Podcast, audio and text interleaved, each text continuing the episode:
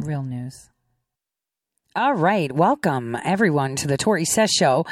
I'm your host, Tori, and today is a Throwback Thursday. Throwback the boomerang. Throwback the poop that they've been throwing in our faces all along, all this time, throughout time, and it's and it's pretty exciting, right, guys?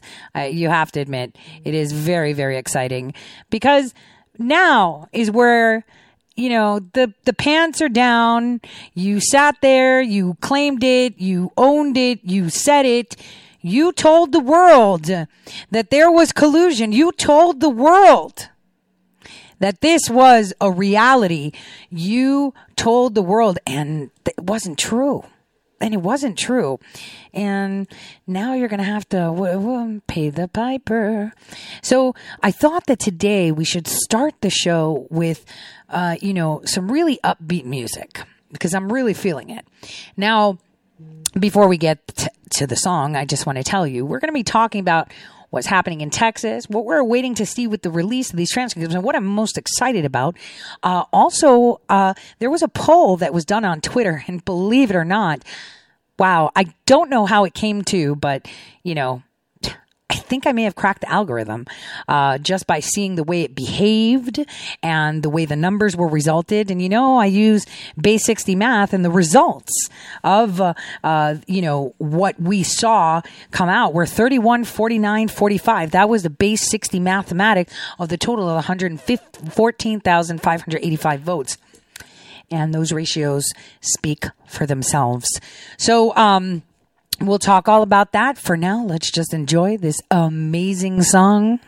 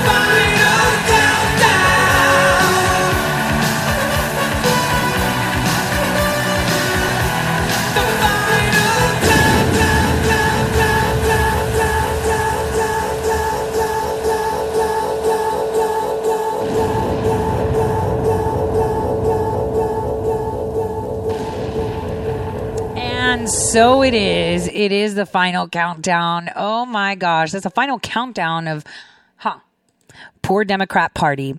And you know what is pretty incredible is that it's um, 1,202 days uh, since uh, President Trump was sworn in. 1202. And uh, I just wanted to mention that. I just thought that would be kind of important. Because as we're seeing, there are shots being fired from each and every side uh, for different reasons. It's uh, pretty incredible when you think about it. I mean, we have so much going on that our head is spinning. Do we look at the redacted memos outlining the scope of the Mueller investigation, showing you that it was completely out of scope? Do we look at all the stuff that Schiff was sitting on? Do we look at who he wiretapped, who he bribed, who the FBI and the DOJ were working with in order to find something to entrap? Do we look at North Korea and uh, the unification of the Korean Peninsula? Do we look at China? Who's suffering right now and we're not holding back? Do we look at the me- mainstream media that is literally burning do we look at the algorithms that we are trying to crack in order to figure out what they're doing in these trapdoors when they're pushing elections? Do we look at the artificial intelligence being employed, deployed, sorry? Do we look at the fact that Governor Doug Burgum of North Dakota decided to stop having DNA harvesting parties because he thinks he's going to lose the election if he continues on that path? Do we look at them trying to keep us in the house. Wear a mask. Stay where you are. Do we look at judges throwing you in jail because you exercised your First Amendment right and now disrespect is a crime that warrants imprisonment? Do we look at what, what else do we look at? I mean, guys, Flies have a lot of eyes, right? Even if you had the number of eyes a fly has, you still can't keep your eye on every single ball. Now, can you? Our heads are literally spinning. Oh, and in the meantime, we have social media Gestapos first carving out anyone who may be related to or uh, promoting or subscribing or discussing or observing anything that has to do with the QAnon move. I mean, come on. Facebook, Twitter, we all know that quantum tech that you can't control because you can't have it, neener, neener, is what bothers you the most. And it's like, we're just not servers in an entirety. So then we have them Gestapoing their way through while we have them already hijacking our Pacific underwater cables allowed to by the FCC. I mean, come on, guys. How can our president, how can our president even see half of the stuff that's going on? He can't.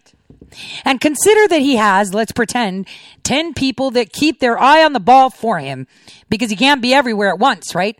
I mean, I say it. Even in my own personal life, you guys, if I had 10 clones, I still wouldn't have enough time for myself. So imagine the president right now, how he is. That's what people need to think of. Like, what is really going on here is pretty incredible. And, uh, you know, unfortunately, a lot of people don't seem to understand it at all. They seem to think, well, you know, no, it's up to you. You know, when historians would tell us events about the past, they would talk about battles and these big pictures, right? You know, Harriet Tubman was a hero, right? But there was someone that bought her shoes. There was someone that helped Harriet Tubman get to where she was. We never ever, ever, ever talk about the unsung heroes that are part of these battles, part of these wars that shape history. Never. You never hear about it. Ever ever. And these people that are part of these wars are average common people, just like you and I. And all those people's stories matter. Your struggle and your story, your tweet matters. It matters a lot. Because leaders cannot keep track of all of this. They can't. They can't. Because if it wasn't for you, if it wasn't for me, if it wasn't for us, we the people, doing what we are doing, our leaders would not be successful in getting things done. So it is important, before we start with our news today, that each and every one of you should be proud of every single thing you have done. Each and every one of you should support those that are putting the time and the effort to be the eyes for the leader, to be the appendage that he needs, our leader, the one that we elected to release us from these invisible, invisible chains, right? We have to support each other 100%. Because one of the greatest lessons you can ever learn from history is that common people, ordinary people are the ones that do the most extraordinary things. Because a leader is not there without the men and women that support him or her. And they are unsung heroes, completely unsung. You know why? Because all of you know that what our president is accomplishing is something so huge, so enormous, so grand that you know that you're part of this bigger thing to make the world better, to make America great again. Because everything you're doing, it's the simple thing.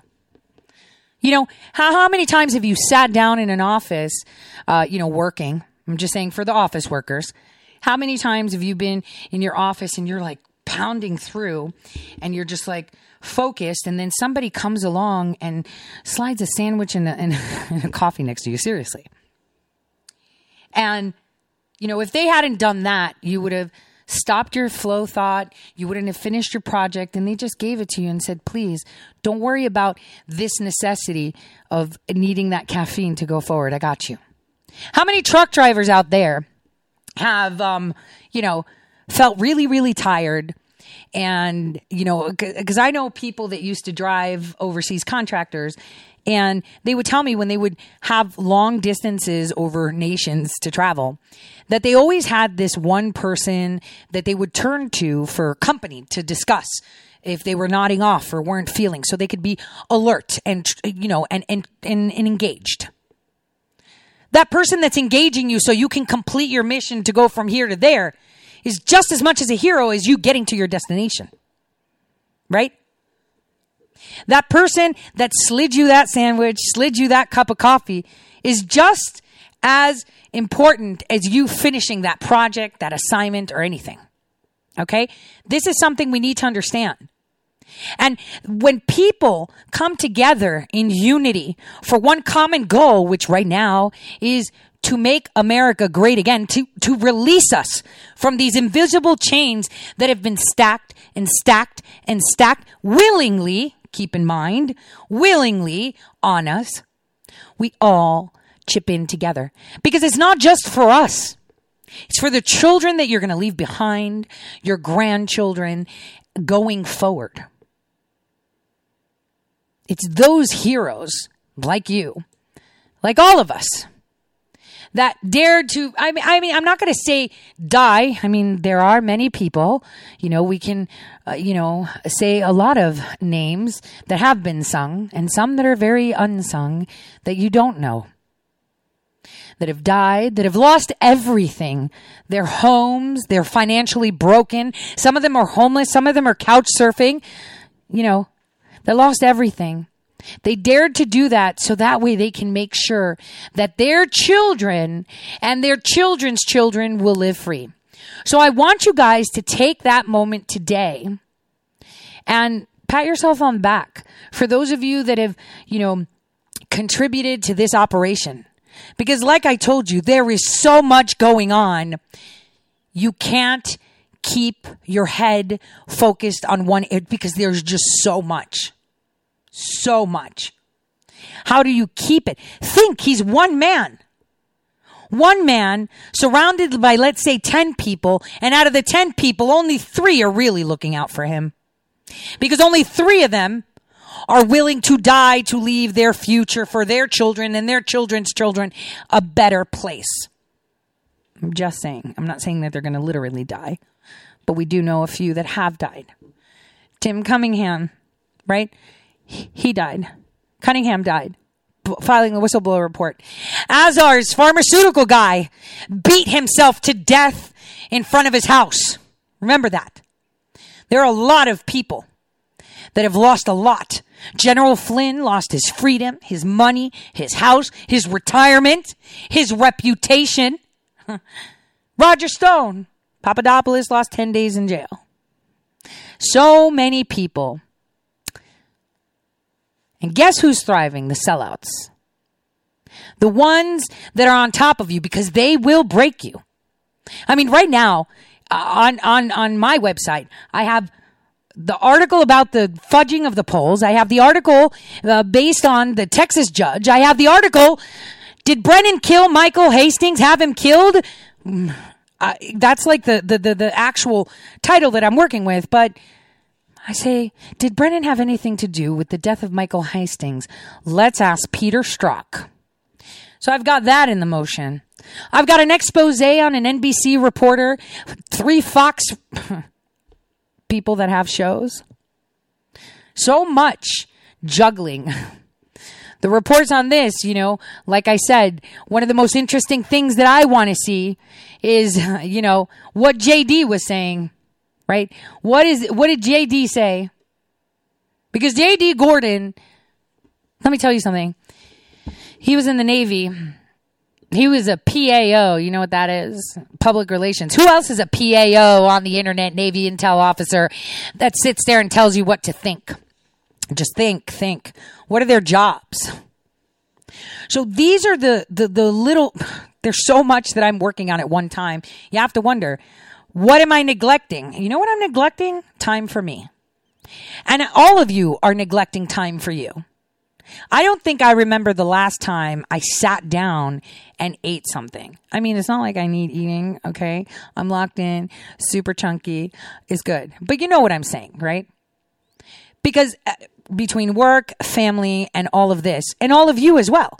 Those of you that don't write articles, you're still there researching because you want to know and you want to voice your opinion and make it louder. I get it. How, what have you sacrificed? I mean, you know, for me, I have to sacrifice hours that I could probably, you know, I just fit in the hours. I know a lot of you have sent me messages. What are you doing up so late? And it's like, well, I've got to put in my hours to work. So I'll pick up the night, you know, phone calls in case someone gets arrested or they fly into this country and they need someone. Uh, because I don't have it during the day because I'm busy doing other things. And I think it's more important because what's the point of me helping out all these agencies if there's no agency later? It's just a communist nation. I, I, I think of it that way. And, you know, all of you think of it that way too. I mean, how many of you have gone to the bathroom without your cell phone? Be honest with yourself, okay? Like, seriously. Right? How many of you have given yourself five minutes of peace? We're always on, no, no, no. Well, the final countdown is here. And this month, everything is blooming. We have sowed the seeds. The flowers are coming out. The trees have set roots and, you know, it's just taking its course now. And it's pretty exciting to see. But you should also be terrified. Because if the so if we have sown the seeds and the blooming is happening, you better believe it that they will pull off anything to stop this or at least gut it so it doesn't continue.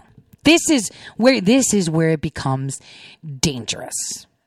This is where the attacks intensify. Not attacks just on silencing you and l- ripping out your tongue, right? But attacks like real attacks. You know, I, uh, someone retweeted my tweet and said, Coats before D class, you know, it was years ago where Coats was the DNI and he sat there at the cybersecurity conference. I'm going to look for that clip. And he laughed at our president. On a global stage, he mocked our president.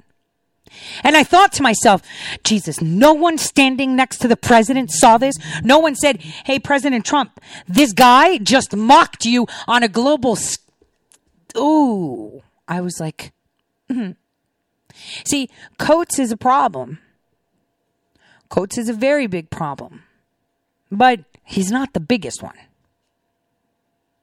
So you have to understand why Pelosi met with her lawyer this week. Why they haven't, you know, um, come to work this week. Right? Why haven't they come to work? Think about it. Why haven't they come to work? Oh, coronavirus? Do you really think it's coronavirus? Because the other, the Senate is is at work, right? Except for some of them that want to televise. That's the thing. See, we're not looking at what the facts are telling us. We're talking ourselves out of what the facts are telling us. See, in my article about McChrystal, I told you that I pointed out laws of advocating to overthrow the government, seditious activities, and treason. We should lock them all up, all of them. But we can't. Not like that. Oh my gosh. It would be awesome to get rid of them. But like I said, you know, unfortunately, unfortunately, the president doesn't have people like you or I standing next to him and saying, just gut it. Fire the janitor, the secretary, the post-it order lady, everybody, just fire them. Fire them all. There's, there's 300 million Americans, a job pool that's massive where you can hire. And you'll know which one will actually do the job. And you will be able to predict, you know, who's corrupt because you got the quantum tech to do it. So why don't you just fire everyone? I don't care if you've been there 30 years sweeping the floors. You're still out because your eyes and your ears saw something and you said nothing. I don't care about the clerk sitting next to Judge Jackson who sat there, knew that the jury pool was corrupt. The clerk did too. Everybody did too. Nobody spoke up. What about Jealous? Ooh, you're treasonous, General Flynn. How dare you? You're not going to try him for treason? Oh, really? All of those around you knew it. You knew it. Yet you said it. Super fired up today, I am, because I'm really PO'd. I'm PO'd because it's coming out and it's not even all of it. It's certain transcripts. And people are like, oh, that's it. You don't see Brennan on there. You don't see Comey on there. You don't see Strzok on there. You don't see names you don't know about on there yet. And that's because it's going to come different. And you know, if I, you know, was, uh, you know, General Flynn's lawyer, I would totally ask for communications between J.D. Gordon and the FBI and the DOJ regarding the Kislyak phone calls. That would be fun. Super fun.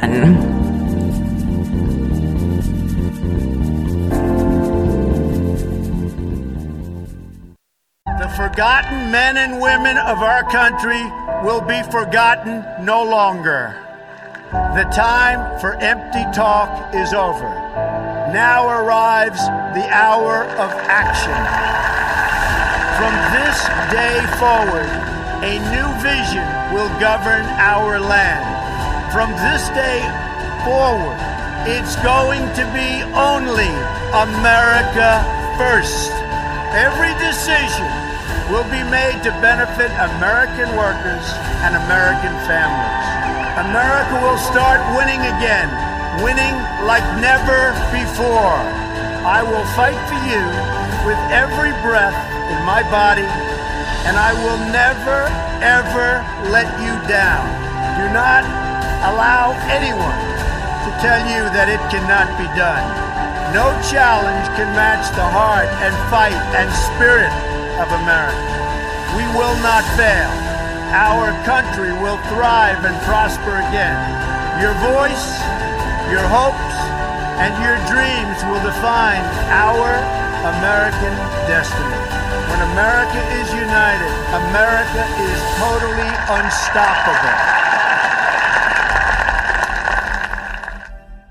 Hello, my fellow patriots. My name is Michael Flynn Jr., and I am the proud son of General Flynn. Your support of the last two years has been incredible and will never be forgotten. If you'd like to continue supporting General Flynn, you can donate to our Legal Defense Fund. Any donation is welcome. To donate, go to www.mikeflynndefensefund.org. Thank you, and God bless America. Hi, I'm Laura Loomer, and I'm running for Congress in Florida's 21st Congressional District. Wouldn't it be horrible if we lived in a nation where journalists were silenced just because they confronted the political and media elite? You might think that could never happen in America, but it did. And to me. For confronting people like Hillary Clinton on her corruption and Ilhan Omar for her ties to radical Islamic terror groups, I have been banned on pretty much every single social media platform. And if that doesn't sound extreme enough, I'm also banned on Uber and Lyft. I know, I cannot understand that last one either. When this all happened to me, I contacted the media and members of Congress. I asked them for help. I kept calling, I kept emailing, but I never received a reply. And that's when it hit me. I'm a well known journalist who has the phone numbers of the most powerful people in politics and media, yet I couldn't get any assistance. What on earth would the average American do if the same thing happened to them? I realized then that if I wanted to see change that I would need to run for office. The American people deserve representation that listens to and acts on their concerns. So here I am, running for Congress in Florida's 21st Congressional District, because the American people deserve a voice and a representative who, like President Trump, will keep the promises they make and speak up loudly and clearly for that silent majority.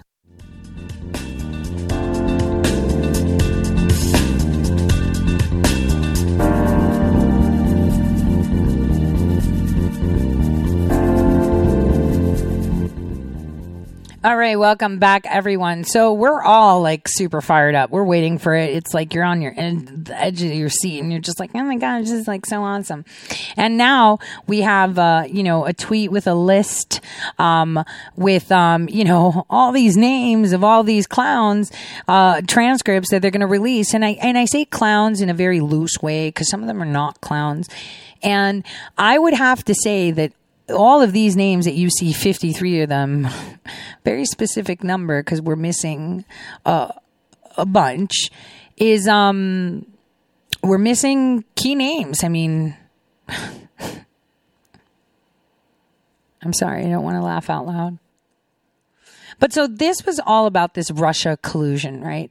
And he sat on all of these. So why would he sit on Ben Rhodes's testimony? Why would he sit on Lynch's? So if Lynch's testimony, well, that one specifically, which is October 20th, 2017, we know that she testified behind closed doors prior to that. And we still don't have those transcripts, right? It was in spring. So let's get that, let's get that straight. So even though we see some names, not all of their testimony is there. So what we need to like look at, okay, is who's there and what's going to be happening, right? If these are being released, it means that they're not affecting any pending ongoing investigations. That's first of all, right? These are simply to show the world who the Democrats really are to show the world that even with just these few, because there are so many more, they lied. 53 transcripts, and all of them showing they lied. I mean, they, uh, you know, questioned, you know, pedophile Podesta twice, right? Six months apart. Didn't they? Mm hmm. Steve Bannon twice. Back to back, they had to come up with a follow up after a month. These are little things. Corey Lewandowski, you know, two months apart, we needed to get him, right? He, they needed something. They needed something. You know what? Here's the thing. What we're going to see is just how they've been trying to cover their tracks for forever and a day forever and a day. Because the problem that um, you know the the Democrats had was the ratification uh, of agreements and amendments we made to the Ukraine in January and March of 2017. That seemed to muck up, uh, you know, the waters. And see, that was the dumb part of them is that the minute there was a little wrench that they could have taken care of pretty easily thrown in, they went head first to block it. So think of it this way if someone throws a, a grain of sand at me, I'm I'm I'm just gonna look and be like, whatever. If someone takes a boulder at me, I'm gonna throw a mountain back, right? So if what we did shouldn't have affected them and it should have been sand and the response was throwing, you know, a mountain back at us, what does that tell you? I got something to hide. I've got something to hide. Why would you use a missile to kill a fly? It's just dumb. Unless that fly wasn't really a fly and it was a super threat. Or if that fly hmm, was your honeypot. So this should be coming out as well. I mean, there are so many aspects to this. I mean, how do you start? How do you finish? It's it's so incredible. And this is where all these people fall in. Like, how do you tell the story? Because I'm sure that there's not one person, so not, not one human person that can sit there and tell you the story the way it is. Like, oh, and then this happened. And then so they went down this rabbit hole. And then this happened. Because I'm pretty sure that every single, you know, conservative, every single Republican, every single God fearing, America loving human being that is looking at this, it's like, dude, where do I start? Like, there's like, okay, we got this collusion hoax. The minute you enter that door, it's like, pick which door do you want to go through? Door one to infinity. That's how many different routes these Democrats took. Because every time we would kind of knock on this one, 20 other doors would open. And it's so intricate and so, it's insane. It's not even there. You, you, would think it would be perfect chaos, but it's not. They all come back together. There's a convergence. It's like distributing fractional voting. There's a convergence in the end uh, where it all makes sense. And here's where that all starts to make sense. Because their actions, their responses, their false flags, their statements, their grandstanding, their, their everything all has a purpose. And this purpose is coming into focus for everyone. 35 minutes ago, we had Nancy Pelosi. She's wearing a scarf, um, obviously, one of her nice uh, silky scarves. Um, and she's talking to the press. I want you to guys to hear her speak. Next, we talk about saving the lives and the livelihood of the American people and, and of course, the life of our democracy. So, in terms of saving lives, the only way we're going to have uh, rid ourselves of this as well as open up our economy uh, is evidence science based testing, testing, testing. Testing, tra- just think of the T's testing, tracing, treatment. And Not if the other three T's, time traveling Tore have to say anything about it.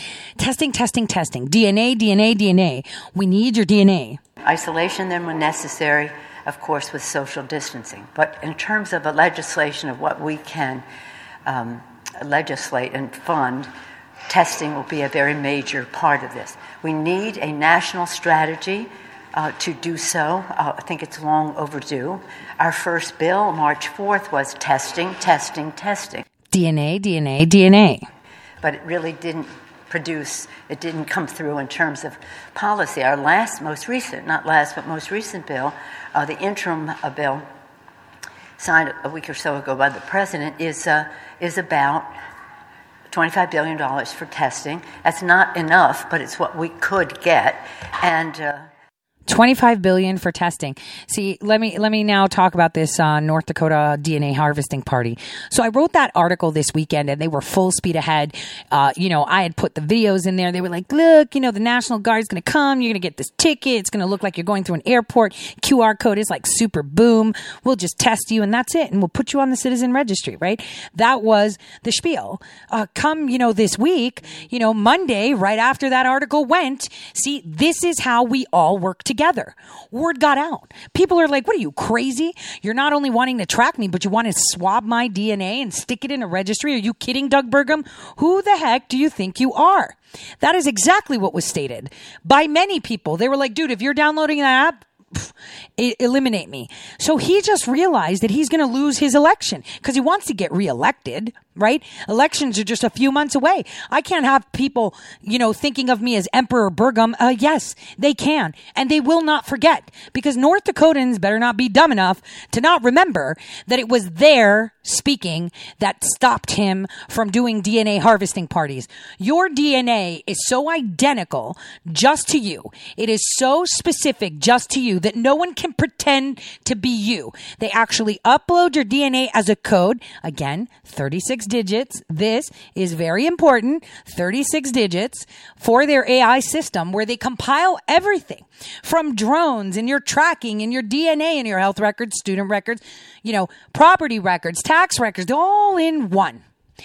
And then they know exactly where you are, when you are, how you are, what you do, every little aspect of your life. They control you.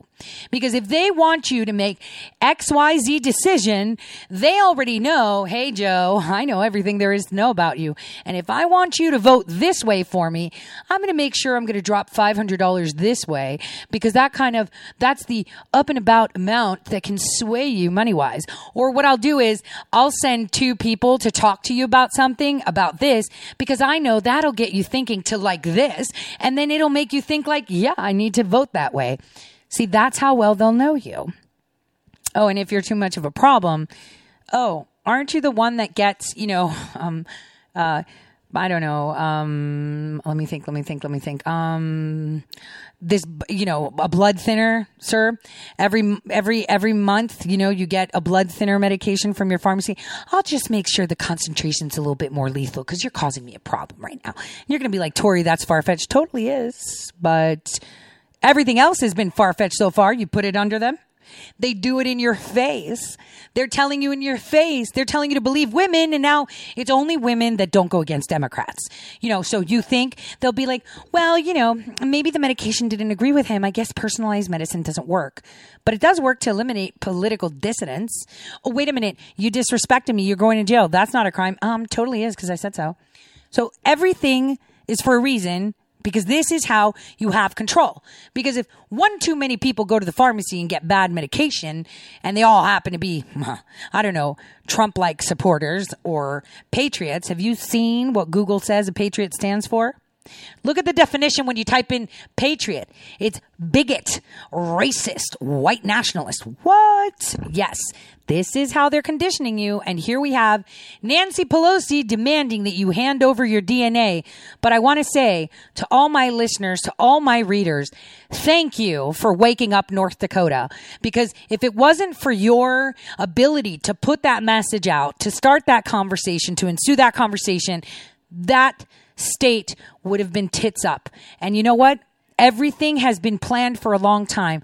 All you have to do is look at the flag of the state of North Dakota and look at the slogan of the state of North Dakota's flag, which is out of many, now one.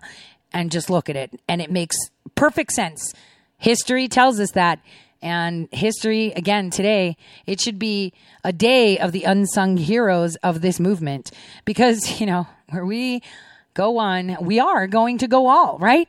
If we, if one of us heads down the path of the Democrats and there's tons of ones of them, then we're all going to go down that path, aren't we? So if we want the path of freedom, all of us consciously, singularly have to make that decision to walk toward that light, toward that pathway.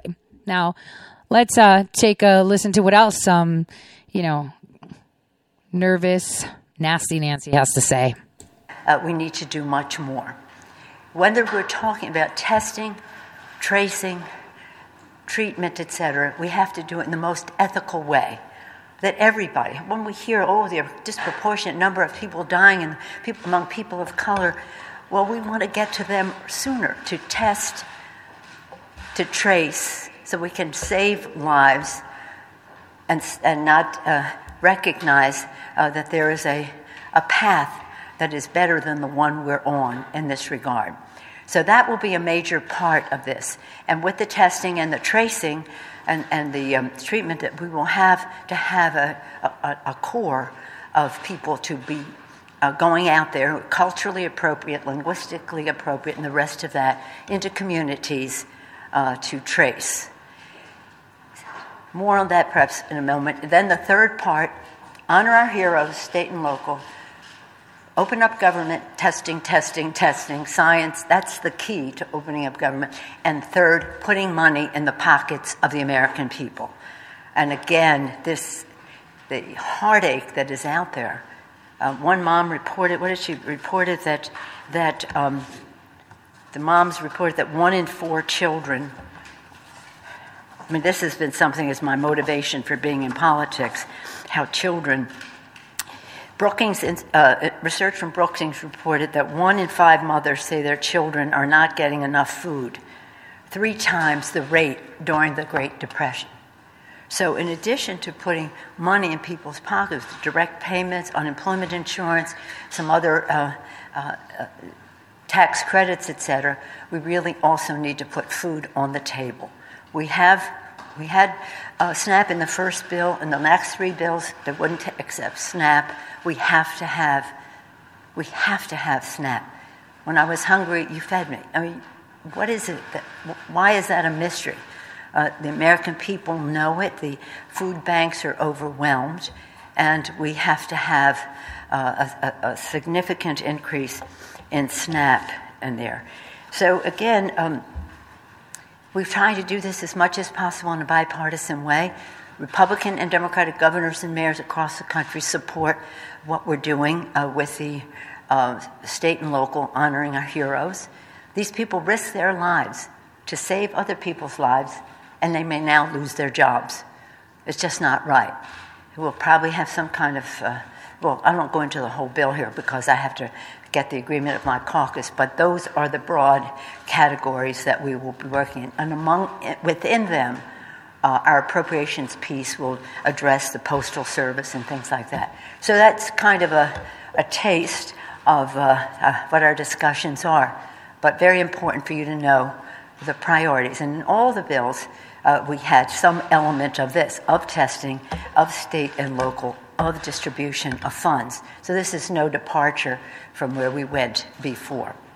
The, um, there's so many other things going on uh, in all of this, and that is that, uh, uh as you have seen, imagine in this time of the coronavirus and all the apprehension that comes with it in terms of access to health care that the president has said uh, that he's all out uh, to make the case in court. Now, mind you, the Affordable Care Act is the law of the land. Uh, the ex- it was unconstitutional, not the law of the land. It was the law of, you know, the, uh, you know, agenda you guys had to, uh, you know, your new uh, America that you envisioned being part of the global conglomerate.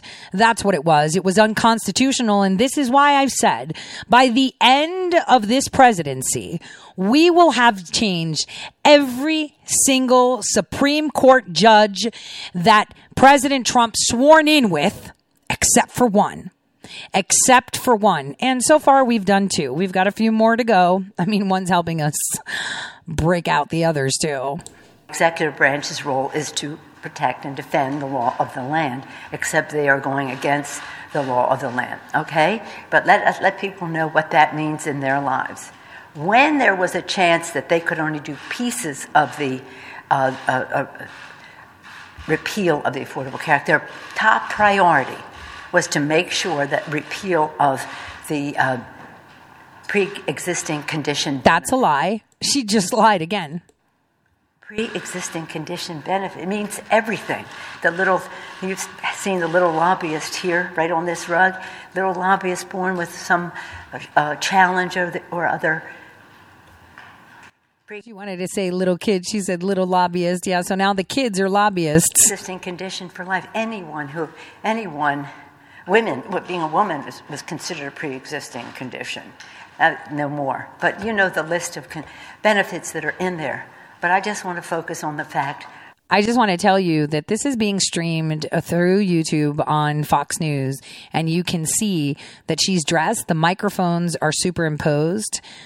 Jesus, what is going on here? That when they thought they had just a few, it was severable and they would go after a few provisions, their focus was on ending the benefit of a pre existing condition not being a barrier to ac- access to, to health care. Uh, so we had the briefings where we had a press conference. Maybe somebody were on the call with Xavier Becerra. I salute him uh, for taking the lead uh, against this um, Texas initiative and now Trump initiative to end uh, the access for 20 million people, as well as 125 or 50 million families. 125, 125, 50 million families. Okay. New numbers, too. Whose benefits were greatly uh, increased, essential benefits. But the president says no. Actually, the president said yes. Like I can tell you from my, uh, you know, I uh, lost uh, my health insurance uh, because I can't pay for it, and the federal government stepped up and said, okay, up until then, you don't have to pay, um, you know, premiums. You've got health insurance for the next six months. You're good to go. Um, and I have pre-existing conditions, of course, and you know, your child is covered. Uh, we're here for you. So I, I don't see how everyone lost theirs because I lost lost mine on April 1st. And, uh, you know, uh, within a week, I had new health insurance uh, mailed to me. So, um, you know, I'm a little bit confused on where she's getting her facts. So that is a, a bigger fight on healthcare. You would think at the time of the coronavirus there'd be some sensitivity, some empathy uh, for people who have uncertainty about their own health care and their predisposition to something like this, and their ability at this time of economic uncertainty to be able to well, with this economic uncertainty, I want to know why I haven't gotten my expanded UI since, you know, you made sure that it went through the unemployment uh, office rather than President Trump just cut me a check and send it to me. So I'm still waiting for that. Um, you know, uh, for the first time in a very long time, you know, myself filing head of household, I'm due, uh, you know, scraps for tax return, but apparently I'm not getting anything because no one's working at the IRS. So tell me again, Nancy, how you are looking after the little people because I'm one of those little people, and a lot of you are one of those little people. So these are struggles that are real, and she's talking for who? Who is she representing? Who is she representing? I have no idea. Please feel free to tell me. Oh, and by the way, uh, people were like, "Oh, you tweeted Judge Shelley Luther," and I'm like, "No, Judge, comma, I missed the comma. Judge Shelley Luther says you're fired." Uh, that's what the tweet was, just to clarify. I missed a comma. See, commas do make a difference. And my editor, you know, and friend who has her birthday today, Haley Kennington, will t- tell me, told you, you and your stupid spacing and your commas, you don't know what you're doing. She's so right. Because I have no time to, to, to prove sometimes. But listen to, to, to what she's saying. What she's saying is pure fiction. Uh, and she doesn't even make sense. She made up her own numbers 125, 50 million, you know, new numbers afford uh, health care. Uh, there's so many other things, but with that, I will yield to you for questions. Let me, uh, Jennifer, I see we have a new system here. I, uh, this is new to me because uh, I only heard about it last night. I don't know where it came from, but I'll find out. Jennifer Haberkorn of Los Angeles Times. Hi, Jennifer. Oh, there you are. Oh, here we are. we can't hear her. Whoever invented this, the sound is not working. Whoever invented this? Guys, this woman has lost her mind. So we don't even need to listen to the questions. We're done. We heard enough of Nancy. Now, let's go to Nancy State and listen to what they're telling you. Are beginning a program today which will certainly grow into something larger and larger, and that is a community contact tracing program. We've done contact tracing all along that a contact is a person who's been exposed to someone that we document to have the COVID infection. When we find someone who has a COVID infection, those people are immediately isolated. But we also work with them to figure out who their contacts were. Uh, but the purpose of this program is to bring on people. We may bring on up to 50 or even more as the program grows and as we see the needs for it. As we do more testing, we will find more and more people who have COVID 19. And again, we'll isolate every one of them and we will find every one of their contacts and we will make sure that they stay quarantined and we'll check in with them every day. We're going to do a more complete job and we're going to do a more meticulous job of making it less and less possible for others in the county to run into someone with COVID 19 infection. So that's the first minute of this two minute clip. Let me tell you what this doctor said that made absolute. Oh, we're going to start. It's going to be larger and larger and larger. This community contact tracing. So when we find you, when we document that you have COVID 19, then we're going to find and determine every single person you came in contact with. So we're going to pull out your phone records, find out where you went, what store you went and everything. Then we're going to go to those stores and we're going to pull facial recognition. So then uh, anybody that we have on our databases or that we know through facial recognition will find you. We're all going to find you. So we're going to have 50 to start with, and then we're going to get more as more people, uh, as more people test positive with COVID 19. Listen to this insanity, okay? This is what this doctor is telling you, okay? The contact, remember, it all started with North Dakota, you guys. They're all using the same tactics. Remember that. So listen to what he says. It's not just our county. There are going to be thousands of, of people hired who will be these contact investigators throughout the state. And this is occurring in many, many other states as well, perhaps all of the states. It's happening to all of the states. Yeah, listen to us because everyone is going to be arrested and taken away because it's for your health. I'll see you in a bit right after this short break, guys.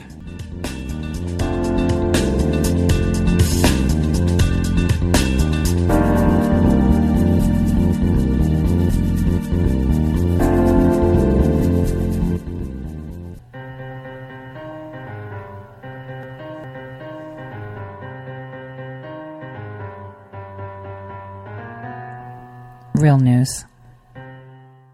Welcome uh, back, everyone, to the Tore Says Show. This is the second hour, and I wanted to start it off by mm, telling you a little short story. So, um, I, those of you that uh, have been listening to my radio show, following my reading, and know me um, through my various interactions with you, either that be on social media or in person, know that you know I've always said my superpower was patterns because I understand math very well, and that language. Everything else seems to be uh, easily decoded.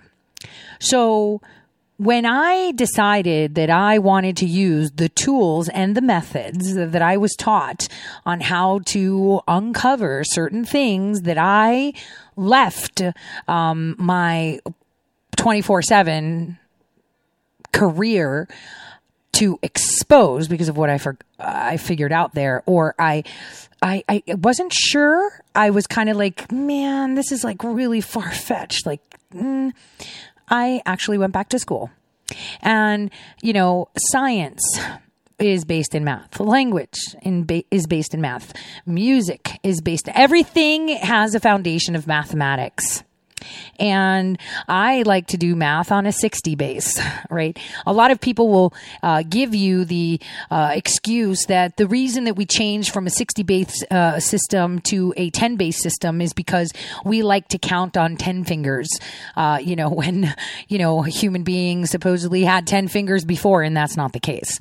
So the patterns are easily recognizable and you can suss out the rubbish real quick in concise manners, right? Kind of like if you stand up on the moon and look down, you can see hot spots. Like I've been telling you, it's a, it's a, it's a more macro view that gives you the same, uh, you know, answer.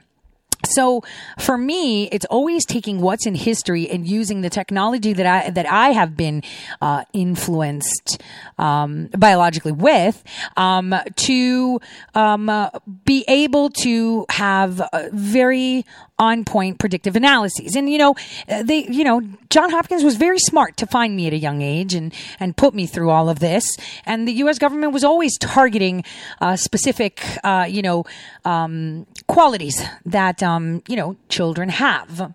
So one thing that I have said before is that these vaccinations are mundane. I've uh, called out people that I went to medical school how many times saying they're all losers because it's like they forgot, uh, you know, what they've been taught all these years. Um, and they're just going with it. They're just complacent. Let's just put it this way. It's all about self preservation.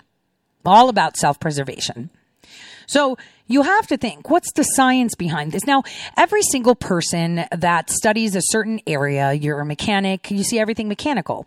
You're an epidemiologist, you see statistics and a little bit of bio. You're a virologist, immunologist, you see things from a, that perspective. But as a mathematician, which is what I called physicists too, right? They're all mathematicians. They just different mathematicians. Everyone's a mathematician, no matter what kind of work you do. Uh, math is part of it. So the thing is, it's called um, uh, being able to put the numbers together. One and one should equal two, right? It should not equal 1.7, 1.6, 1.9. It should equal 2. So this hour, we're going to talk about math, but not so much math. So I'm going to start it off with this. I'm going to play a clip for you that just ran on CBS this morning in regards to the CDC director, Director Frieden, right? Uh, Frieden, Frieden, Tom Frieden, told the congressional committee that there could be 100,000 coronavirus deaths in the United States by month's end. So then you have to think, how is that going to happen? Well, let them tell you. Take a listen. That's Dr. Tom Frieden says the fight against the coronavirus is just beginning. He told lawmakers yesterday the U.S. death toll could reach 100,000 by the end of this month. Right now, the death toll is a little over 74,000. Dr. Anthony Fauci was asked to testify at that hearing, but the White House said no to that. Dr. Frieden is the president and CEO of the initiative Resolve to Save Lives, which works to prevent epidemics. Good morning to you, Dr. Frieden. It's really good to see you. Listen, I know that you are not a man who is careless with his words. You have tri- Good morning. You have tremendous expertise. You are not careless with your words. So, what caused you to make that prediction yesterday? What are you seeing? Unfortunately, the, the numbers are uh, just inescapable. With so many infections of people in the past two to three weeks, uh, and the death rate that we're seeing among those infected is just a, a calculation that tragically the number of deaths will continue uh, for the next few weeks. The thing that concerns me even more is that, bad as this is, we're just at the beginning. We still don't have widespread infection, and if infection causes immunity, it really would be still a very small proportion of Americans who are protected. Therefore, the virus has essentially an open field run. What we have to do is restart the economy without rekindling the epidemic. But Dr. Frieden, everybody seems to be working so hard to flatten the curve. Clearly, we're not doing enough. You have a, you have another plan. You have a better idea. There are a couple of things we have to do.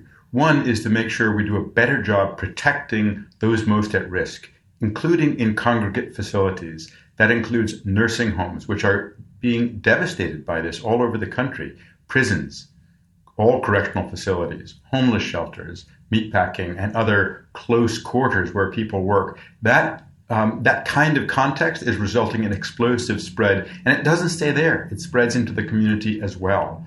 But flattening the curve by staying at home is just one part of the equation of what we have to do. That's buying us time to build systems so we can protect our healthcare workers better, so we can box the virus in by testing, isolation, contact tracing, and quarantine. Those are the four steps of boxing the virus in. If we get all of them right, we can come out much more safely.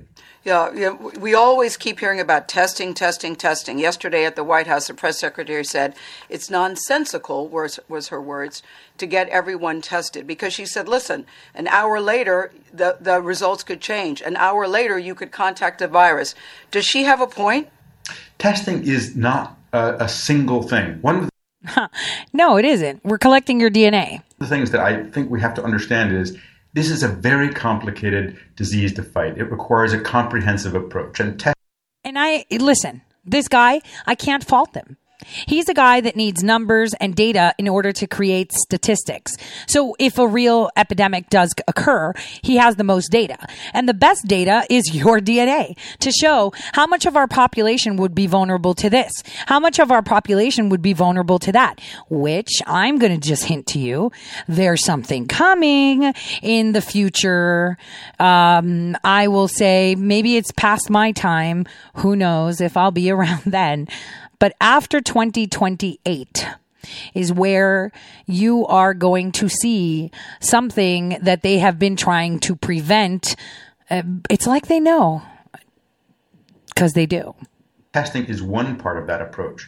Currently, we don't have enough tests in this country, even for the highest priority people. But even without that, there's a lot we can do by improving isolation, ramping up contact tracing, and ensuring that contacts are quarantined. Also, thinking about how to re engineer our environment so that there's less risk, fewer doors to open with our hands, ways to push elevator buttons without possibly getting contaminated. Yeah, voice recognition. So now I'm going to have a voice print of yours in order for you to open the door or, uh, you know, get in that elevator because then it'll help with things like this. In our country.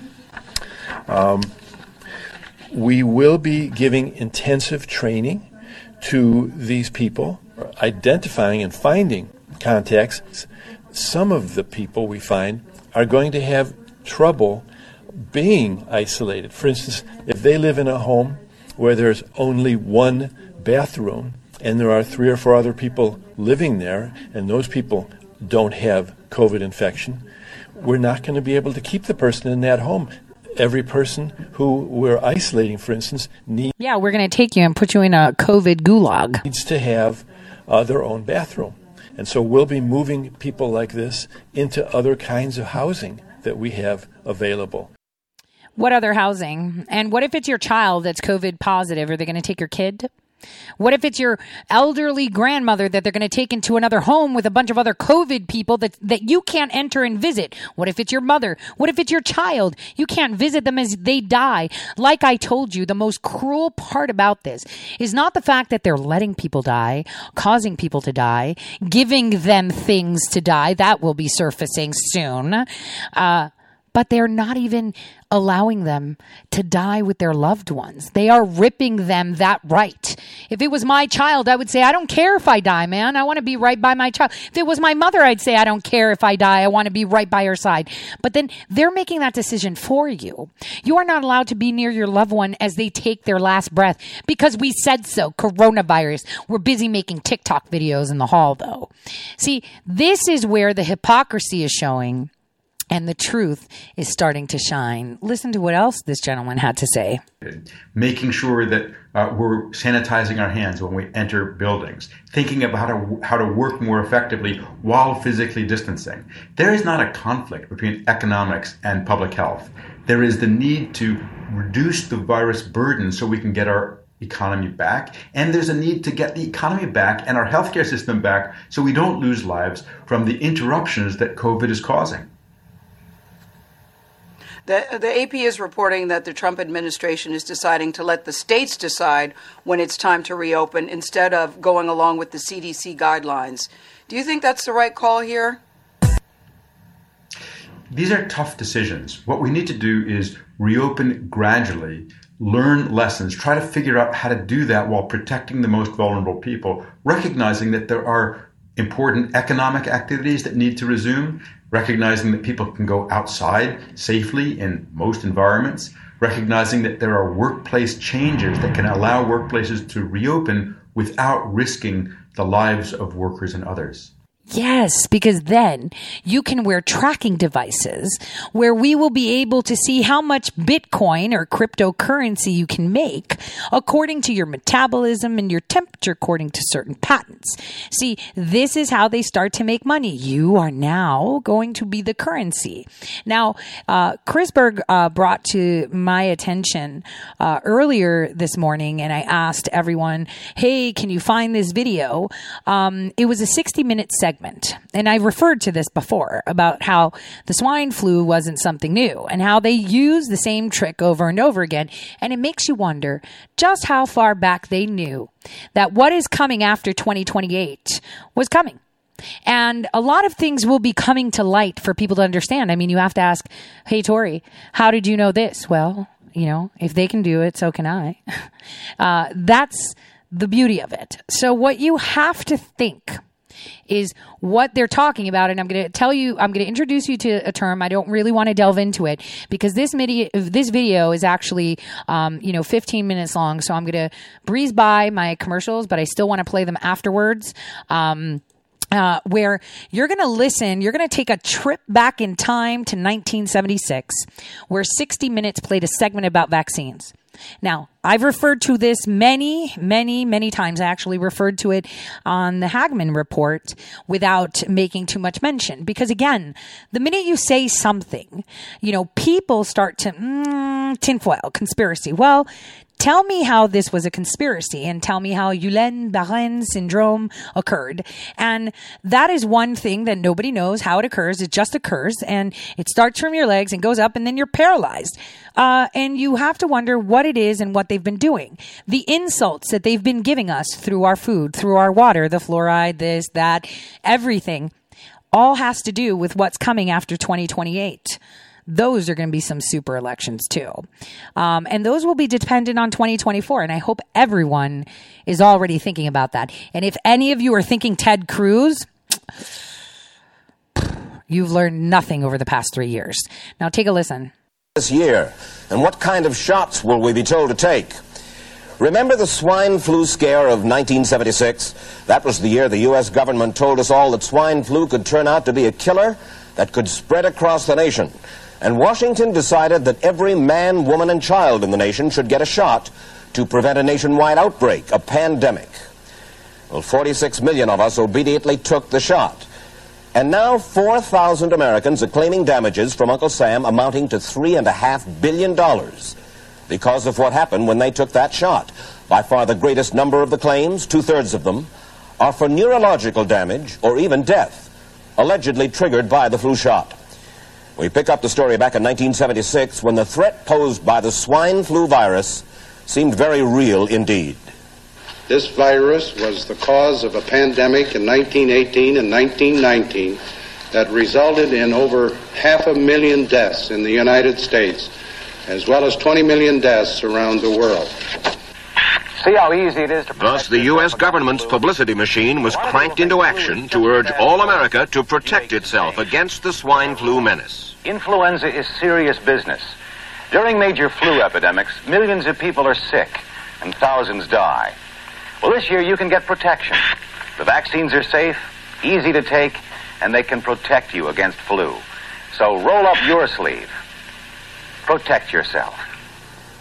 One of those who did roll up her sleeve was Judy Roberts. She was perfectly healthy, an active woman, when in November of 1976, she took her shot.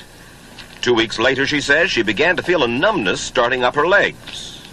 I joked about it at that time. I said, I'll be numb to the knees by Friday if this keeps up. By the following week, I was totally paralyzed. So completely paralyzed, in fact, that they had to operate on her to enable her to breathe and for six months, Judy Roberts was a quadriplegic. The diagnosis? A neurological disorder called Guillain-Barré syndrome, GBS for short.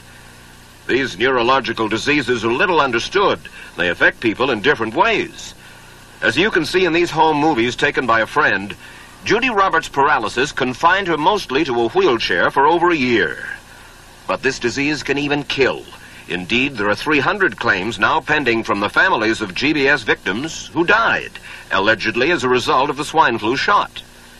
In other GBS victims, the crippling effects diminish and all but disappear.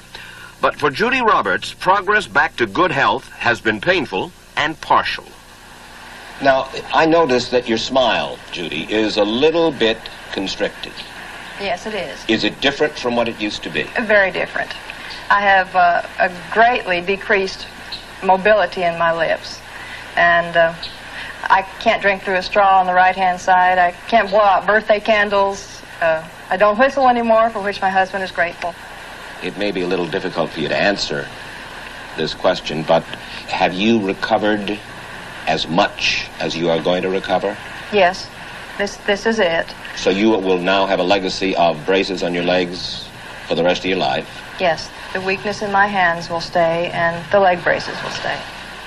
So Judy Roberts and her husband have filed a claim against the U.S. government. They're asking $12 million, though they don't expect to get nearly that much. Judy, why did you take the flu shot? I'd never taken any other flu shots, but I felt like this was going to be a major epidemic. And the only way to prevent a major epidemic of a, a really deadly variety of flu was for everybody to be immunized. Where did this so-called deadly variety of flu, where did it first hit back in 1976? It began right here at Fort Dix in New Jersey in January of that year when a number of recruits began to complain of respiratory ailments, something like the common cold. An Army doctor here sent samples of their throat cultures to the New Jersey Public Health Lab to find out just what kind of bug was going around here. One of those samples was from a Private David Lewis who had left his sickbed to go on a forced march. Private Lewis had collapsed on that march, and his sergeant had revived him by mouth-to-mouth resuscitation. But the sergeant showed no signs of illness. A few days later, Private Lewis died. If this disease is so potentially fatal that it's going to kill a young, healthy man, a middle-aged schoolteacher doesn't have prayer. The New Jersey lab identified most of those soldiers' throat cultures as the normal kind of flu virus going around that year, but they could not make out what kind of virus was in the culture from the dead soldier and from four others who were sick. So they sent those cultures to the Federal Center for Disease Control in Atlanta, Georgia for further study. A few days later, they got the verdict swine flu. But that much publicized outbreak of swine flu at Fort Dix involved only Private Lewis, who died, and those four other soldiers who recovered completely without the swine flu shot. If I had known at that time that the boy had been in a sick bed, got up, went out on a forced march, and then collapsed and died, I would never have taken the shot. The rationale for our recommendation was not on the basis of the death of uh, a single individual, but it was on the basis that when we do see a change in the characteristics of the influenza virus, it is a massive uh, public health problem in this country. Dr. David Sencer, then head of the CDC, the Center for Disease Control in Atlanta, is now in private industry. He devised the swine flu program and he pushed it. You began to give flu shots to the American people in October of 76. October 1st. By that time, how many cases of swine flu around the world had been reported? There had been uh, several reported, but none confirmed. There had been cases in uh, uh, Australia that were reported by the press, uh, by the news media. There were cases in. Uh, none confirmed. Did you ever uncover any other outbreaks of swine flu anywhere in the world? No. Now, nearly everyone was to receive the shot in a public health facility where a doctor might not be present. Therefore, it was up to the CDC to come up with some kind of official consent form, giving the public all the information it needed about the swine flu shot. This form stated that the swine flu vaccine had been tested. What it didn't say was that after those tests were completed, the scientists developed another vaccine. And that was the one given to most of the 46 million who took the shot.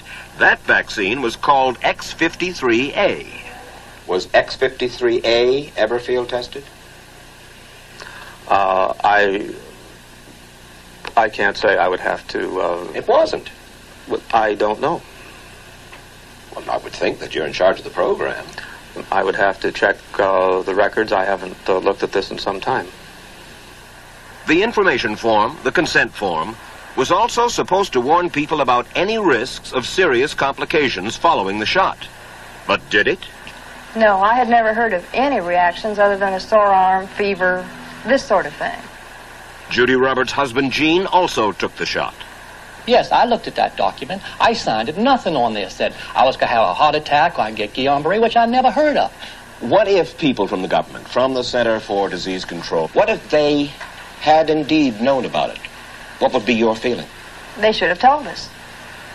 Did anyone ever come to you and say, you know something, fellas? There's the possibility of neurological damage if you get into a mass immunization program? No. No one ever did? No. Do you know Michael Hattwick? Yes. Mm-hmm. Dr. Michael Hattwick directed the surveillance team for the swine flu program at the CDC. His job was to find out what possible complications could arise from taking the shot and to report his findings to those in charge. Did you know ahead of time, Dr. Hattwick, that there had been case reports of neurological disorders, neurological illness, apparently associated with the injection of influenza vaccine? Absolutely. You did? Yes. How'd you know that? By review of the literature. So you told your superiors, the men in charge of the swine flu immunization program, about the possibility of neurological disorders? Absolutely. What would you say if I told you that your superiors say that you never told them about the possibility of neurological complications? That's nonsense. I can't believe that they would say that they did not know that there were neurological illnesses associated with influenza vaccination. That simply is not true. We did know that. I've said that Dr. Hattwick has never told me of uh, his feelings on this subject. Uh, then he's lying. I guess you would have to um, make that assumption. Then why does this report from your own agency, dated July 1976, list neurological complications as a possibility? I think the uh, consensus of uh, the scientific community was that the evidence relating neurologic disorders to influenza immunization uh, was such that they did not feel that this association was a real one. You didn't feel it was necessary to tell the people that information? Uh, I think that uh, over the, the years we have tried to inform the American people as, as fully as possible. As part of informing Americans about the swine flu threat, Dr. Sencer's CDC also helped create the advertising to get the public to take the shot. Let me read to you from one of your own agency's memos planning the campaign to urge Americans to take the shot. The swine flu vaccine has been taken by many important persons, he wrote. Example, President Ford, Henry Kissinger, Elton John, Muhammad Ali, Mary Tyler Moore, Rudolf Nureyev, Walter Cronkite, Ralph Nader, Edward Kennedy, etc., etc. True? Uh, I'm not familiar with that particular piece of paper, uh, but I do know that at least of that group, President Ford did take the vaccination. Did you talk to these people beforehand to find out if they planned to take the shot? I did not know. Did anybody? I do not know. Did you get permission to use their names in your campaign? I do not know. Mary, did you take a swine flu shot? No, I did not. Did you give them permission to use your name saying that you had or were going to? Absolutely not. Never did. Did you ask your own doctor about taking the swine flu shot? Yes, and at the time he thought it might be a good idea. Um, but I resisted it because I was leery of having the symptoms that sometimes go with that kind of inoculation. So you didn't? No, I didn't. Have you spoken to your doctor since? Yes. And? He's delighted that I didn't take that shot. You're in charge. Somebody's in charge. There are. This is your advertising strategy that I have a copy of here. Who's it signed by? This one is unsigned. But you, you'll acknowledge that it was your baby, so to speak. It uh, could have been from uh, Department of Health, Education, and Welfare. It could be from CDC. I don't know. I'll be happy to take uh, responsibility for it. It's been three years now since you fell ill with GBS, right? Right. Has the federal government, in your estimation, played fair with you about your claim? Remember, I've played this clip for you before because it was important and it was over a year ago. Just remember that. No, I don't think so. Uh, it seems to be dragging on and on and on, and really no end in sight that I can see at this point. With respect to the cases of Guillain-Barré, allegedly... Former Secretary of HEW Joseph Califano, too, was disturbed that there was no end in sight. So a year and a half ago, he promised that Uncle Sam would cut the bureaucratic red tape for victims suffering from GBS and would pay up quickly. We shouldn't hold them to an impossible or too difficult standard of proving that they were hurt. Even if we pay a few people a few thousand dollars that might not have deserved it, I think justice requires that we promptly pay those people who do deserve it. Who's making the decision to be so hard-nosed about settling? Well, I assume the uh, Justice Department is. Griffin Bell before he left? Well, the Justice Department agreed to the statement I made. It was cleared word for word uh, with the lawyers in the Justice Department by my HEW lawyers. And that statement said, in effect, that that statement said that we should pay uh, Guillain-Barré claims without regard to whether the federal government was negligent if they re- if they resulted from the swine flu shot. I think the government knows it's wrong. If it drags out long enough, that people will just give up. Let it go. I, I am a little more adamant in my thoughts than my wife is because uh, I asked, told Judy to take the shot. She wasn't going to take it, and uh, she never had had shots. And uh, I'm mad with my government because they knew the facts, but they didn't release those facts because they, if they had released them, the people wouldn't have taken. It. Hi, I'm from the government. I'm here to help. And they can come out tomorrow and tell me there's going to be an epidemic and they can drop off like flies next to me. I will not take another shot that my government tells me to take. Meantime, Judy Roberts and some 4,000 others like her are still waiting for their day in court. So if my government tells me to take another shot, I will not take it. Uh, well, you know, in California and in some states, you won't have a choice, will you? That's the thing. You won't have a choice soon because your health directors are going to be removing your kids, removing your family, your mothers, your fathers, your grandfathers, grandmothers, dogs, cats. And if you want to get a job, you better obey. You better do it. Oh, wait a minute. Did you just disrespect me and say that I have to show you why I'm forcing you to do something? How dare you? Take some jail time because you have a big mouth that should tell you everything you need to know. I played this a year ago, said it was important. You know, sometimes I know, I know a lot of people are like, whoa, Tore, sometimes you put things in your article that I don't understand. Sometimes you play things or you jump into a topic that I don't understand. But think about it. Those of you that have been listening, see how this works now? Remember what we were talking about? We were talking about power and them forcing us to do things and how they won't, you know, you know, give you back. And this was when I was talking about for my Medicare listener base eh, or those that have loved ones that are on Medicare that are over 65 that I told you do not let the visiting nurse practitioner come to their house even if it's free. They don't want to help you. They want to collect data. Remember that episode? I played this clip and it was very important because it was going to come in the future. But you know, uh, there's other people that are saying things that, you know, other forums, uh, boards, uh, tweeters, uh, whatever, that tell you things and, you know, they drop things and, oh, it's just not accurate. If it's not accurate, then why is everyone going after it? So for me, I like eggs. Easter eggs. You know, uh, maybe it's because I'm a gamer and I like to play video games. I don't know. But Easter eggs are great because they hatch when they need to hatch. And that was an Easter egg that's hatching right now. So this is where you need to open your eyes to what has been happening, not just now, for decades.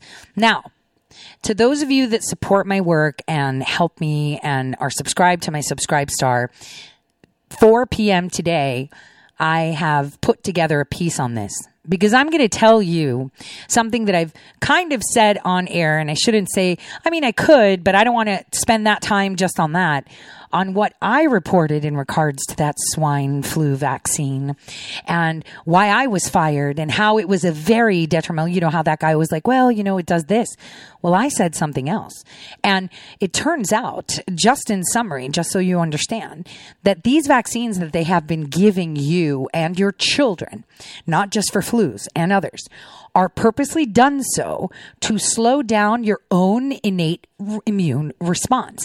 And you are being tested. Remember, it's not, remember, we talked about the soldier in New Jersey, right? We talked about it, how, you know, he was a soldier and they experimented on their own soldiers with vaccines that were provided to them because as members of the military, you are no longer your own property. You are government property. That's why you can't get a tattoo. You understand that, right?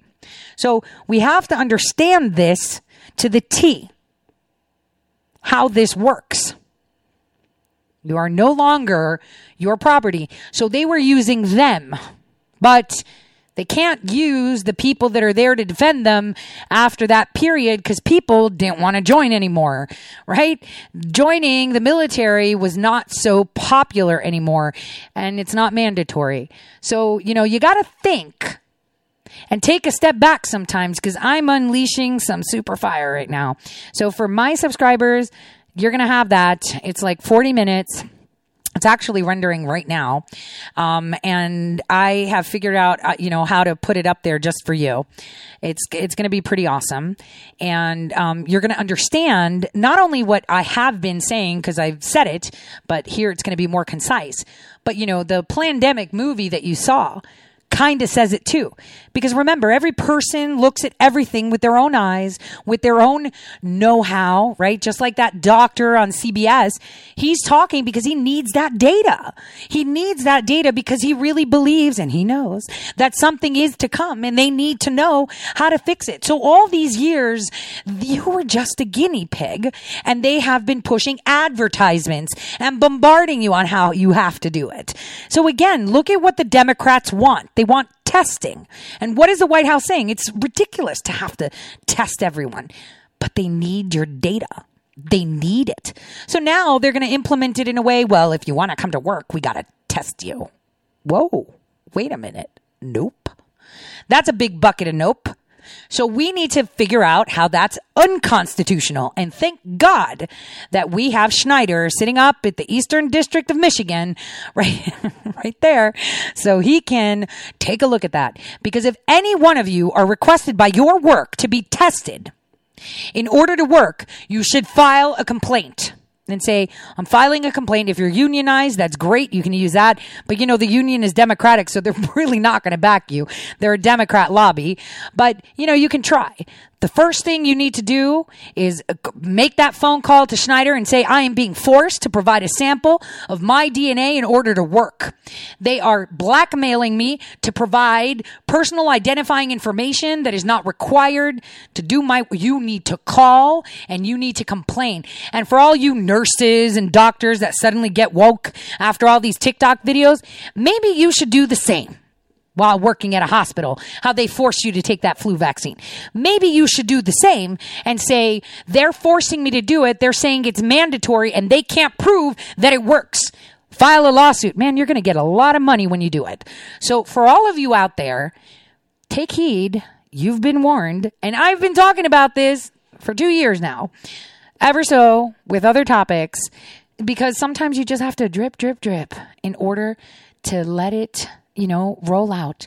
Because as it drips, you see the pants falling down, right? And remember, think about it this way when you're wearing pants, right? Your belt is what is the hero of your pants, right? To hold them up. Everybody forgets the belt loops though, because the belt is nothing without a belt loop. So remember, you're the belt loop, and our president is that belt. So the more stronger your voice is, little belt loop, more effective that belt is. Unsung heroes. So just get at it. Doesn't mean you have to rebel and go out in the streets or break stuff. Rebel where you can using the law, like this woman did in Texas. So, I have that article. I still have that video. I'm still trying to make it concise because, you know, I like to delve in my articles. But here's the concern. Everyone's like, oh my gosh, he threw her in jail. Here's the thing his words are what are concerning here, you guys. His words are concerning. What were his words? You're going to apologize because you disrespected elected officials, or else you're going to jail. Say what? You told me that I'm going to go to jail because I disrespected that. Let me tell you something. If I was that woman, I would have started saying they're this, this, this, this profanity laced. I would have been all over the place. And I have a First Amendment right to say what I want. And I can disrespect you and every other clown because my vote puts you where you are. You work for me. I don't work for you. And what this judge did, what this judge did, first of all, made her rich great. She deserves it because she is a belt loop that's solid. She is a solid stainless steel belt loop on that belt, on those pants that our president is trying to pull up in our nation. She deserves it. I don't have money, but you know what? Somebody had sent me um, $10 for cigarettes. I sent it to her. I mean, that's how we do things, guys. I mean, I need it. but she deserves it, you know, and, uh, you know, those $10 are going to come somewhere else, right, guys? That's the way it goes, right? You put, you get, you put it out into the universe, it comes back to you 20 times, doesn't it, guys? So this is where we're at. We had a judge that has now made you standing up for your First Amendment right, standing up for the rights that the Constitution affords you, will throw you in jail because it's disrespect. You know, the grandstanding that I saw from the governor, lieutenant governor, and the AG, yeah, they're like, oh no, this is wrong. Oh, the, the lieutenant governor, I'm paying for this. The AG was like, we sent him this, which I'm writing a piece on what that means. But you know what? It shouldn't have been done like that. It should have been done because if I was Governor Abbott, I'd be like, "Yo, I'm the governor. I'm, I'm executing or executive ordering your tush right off that bench, and then you can sue me because after that, I'm going to sue you for the money spent on the court. I'm going to sue you on behalf of this, and that's the way it's going to go." That's what I would have done. But see, what the governor did and the AG did, right, was save themselves taxpayer dollars right? They said, well, all the people will rally behind her and there'll be a GoFundMe. We'll contribute. So that'll initiate everyone else. So that way she can't sue the state because we're going to fire him anyway. See, they're smart. They were thinking about their pockets. Where, where, you know, I get it. Governor Abbott doesn't want to pay multi, multi million dollars. He's like, just let her get a million dollars out of it and we're good. And we'll get rid of this judge. Rather than him show Texans, you know what? We did it. I'm taking responsibility for it. This guy's out. Sue us. I'm ready. I, I got it. We have to pay her. Done. There's going to be court and we're going to settle it. By him dismissing him, by the Texas Supreme Court saying, validate your response on what warranted, just like I said yesterday, dangerous precedent. She didn't break a law. She didn't break a law. Why would you jail her?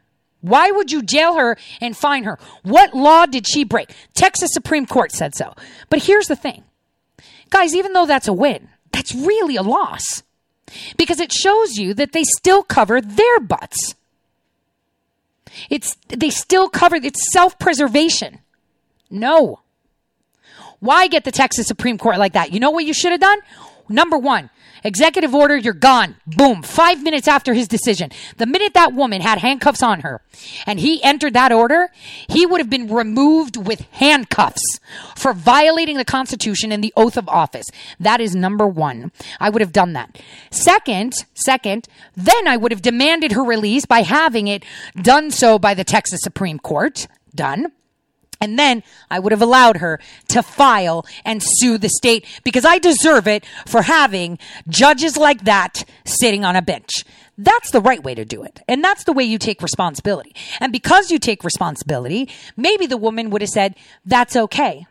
I don't want it because that's what I would have done. I would have been like, damn, I could get like 20 million. I could get 200 million from the state because I deserve it because they violated basic foundations of this nation, which is my right as a citizen, free speech, to do this, to do that. All my rights were violated in one go. I could sue them. But you know what? She's so honorable, and I'm pretty sure she would have done this and said, That's okay. I would like that money to stay within my state. We will not allow this to ever happen again. And one of the most strictest constitutional foundations would have been set for Texas. But you know, again, self preservation, and they did it with the other process. And you know, I should have published this article yesterday, but like I said, I've got a million things to do. You know, I'm not just on Twitter and Facebook, you know, elsewhere too. I'm not just on the radio, you know, I'm elsewhere too. And I have a job and I have a family. So I'm sorry for not getting that out to you because I wanted to put the two things. But you know, it's better in retrospect to look and analyze what they did and what they should have done. Even though both gave a good outcome, the best outcome is having honor. Okay? That's my point. It's all about making the honorable decision, right, guys? Honorable decision. The right decision would have been I strike you with I am executing executive ordering your butt off that bench. That would have been the la- the you know the law of the land right there, and every single other judge that might have had an idea to do something like that would have not even thought about it again the minute they take that judge off in handcuffs. But no, they chose the self preservation so they don't get sued. Because how are you going to sue the state that's supporting you now? You can't. So that, um, you know, for me was a problem. Take a listen to Tucker's little segment with her attorney. Mr. Norred, thanks so much for coming on. So your client is in jail right now? That's correct. The, the, he remanded her to the sheriff's department uh, while we were in the court yesterday. So she was such a threat to the city of Dallas that there couldn't be a period between conviction and sentencing. She just had to go right to jail. Oh, that's correct. Because she committed the actual crime of heresy against the city of Dallas and its uh, oligarchy that decided that real criminals could go to jail, but people who were heretics, uh, or people who were real criminals could be let out, but, but the heretics could go to jail. Um, everybody, you know how Mark Cuban pulls out this fake sword? He's from Dallas, right? Did he donate to her campaign? Did he say what's going on is wrong? No, he didn't. You see where the multi billionaires just chime in when they want to? I, I just wanted to point that out. And, and he demanded that she admit she was being selfish and being offensive and apologize to everybody. He actually said, I want you to apologize for being selfish. And so, of course, she wasn't being selfish. She's just trying to earn a dollar, like all of these people that are hurting. So, all these salons, all these people, they only get paid when they do haircuts. They're contractors. There's no government funds for those guys. Even Shelley, who's a salon owner, could have access to some funds, which she received recently. But, but, her, but her business family have no funds, and she only received that recently. And so this buffoon hack judge, really the most entitled person in Dallas, decides she must be in prison. Let me just ask you a question since you are an attorney. Uh, she violated the law. But my understanding is laws are passed by legislatures, by elected officials. Right. This so called law is just a decree. I don't understand Right. how that's a law and how you can go to jail f- because you violated it. Well, we have we have a, a law that says that you can be enjoined from breaking an ordinance. And so then we have a mayor that says, I'm going to announce the fourth amended emergency regulations, and they have the force and effect of laws. They're not laws, but that's what they are. So what we've seen, Tucker, in, is that uh, this this emergency has exposed all the tiny tyrants for who they are. Uh, they've got this glimpse of power, and man, they're going to show everybody exactly what to do. And so, if you don't follow exactly what they do, then here's a man who says, and, and we can take, we can say that we understand the virus is serious without saying, look, we're all going to be Walking Dead zombies next month, right? We can do what's reasonable. Uh, and so this man believes, well, it's a it's an epidemic and we have to do something. But he's effect if he believes that, then what he's doing is he's saying you get a potential death sentence because I'm sending you to the jail that we're kicking our Sure. criminals out of. So serious business. Yeah. I have the feeling if she was here illegally from another country, there the chances are, let me just calculate zero, that she would be in jail uh, right right now. So um, we're just getting word that the Lieutenant Governor of Texas, Dan Patrick, has offered to take her place in jail to pay her seven thousand dollar fine. Do you think that would be a, a sufficient burnt offering for Moses over there on your bench, or, or no? No, no. He, it, he, she has to bend the knee. I mean, that's that's what he wants. And in the order, even in the order for contempt that he says, if you will, but express contrition and and, and apologize, then we could. It, we could look at doing this and we could fix this. The idea that Dan Patrick or anybody could take the place is, is not going to be sufficient. They, they want her to bend the knee. Nothing else will suffice.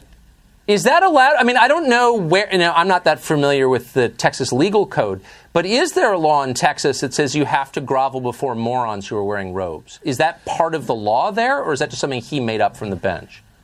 I appear before a lot of judges, Tucker, so I can't say that too much. But I can tell you that there's I've never seen that. I've never seen it, and I've had judges that are mad at me, but I've never had a judge say, "You must admit how selfish you're being in order to grant me mer- for me to grant you mercy." You know, he didn't have to do that. He could have said, "Look, I know you're just trying to earn a living, but I've got to enforce the law, so I'm going to hit you with $500 a day and, and let you go." He could have done that, uh, but that wasn't what he wanted. He want he he wants the contrition. He wants that apology.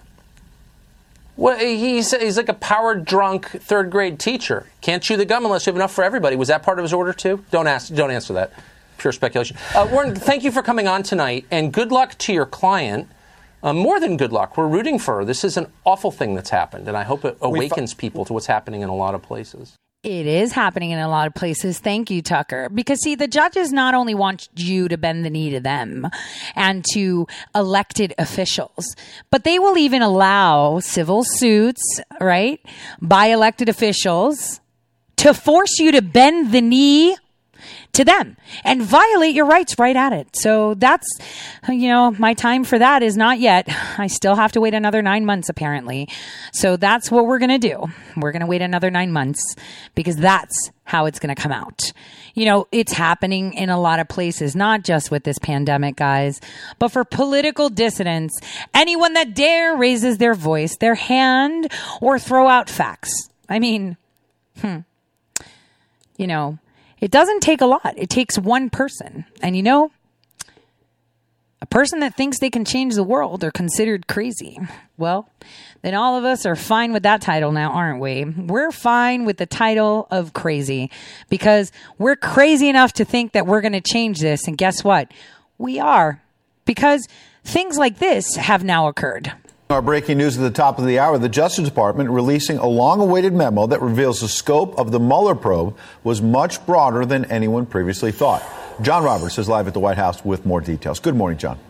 Hey, good morning to you. This lightly redacted memo was handed to Robert Mueller back on August the 7th of 2017. It shows that the then Deputy Attorney General Rod Rosenstein had given Mueller a much more wide-ranging playing field than had been known before. We had previously been told that the investigation was to look into any links and or coordination between the Russian government and individuals associated with the campaign of President Donald Trump and any matters that arose or may arise directly from that investigation.